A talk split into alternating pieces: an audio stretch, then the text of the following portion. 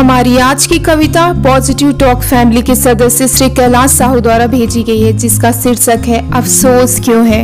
अगर आप भी चाहते हैं आपकी लिखी कविता को एक आवाज़ मिले तो हमें नीचे लिखे ईमेल आईडी पर अपनी कविता और साथ में अपनी एक फ़ोटो भेज सकते हैं। ये किया नहीं, वो हुआ नहीं, अफसोस क्यों है?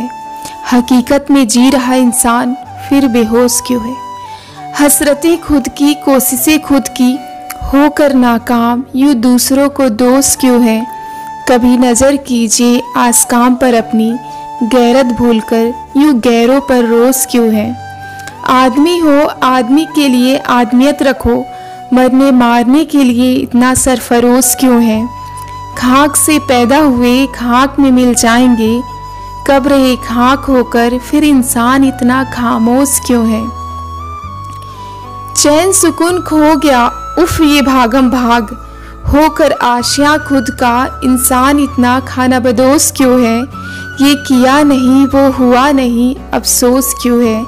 हकीकत में जी रहा इंसान, फिर बेहोश क्यों है?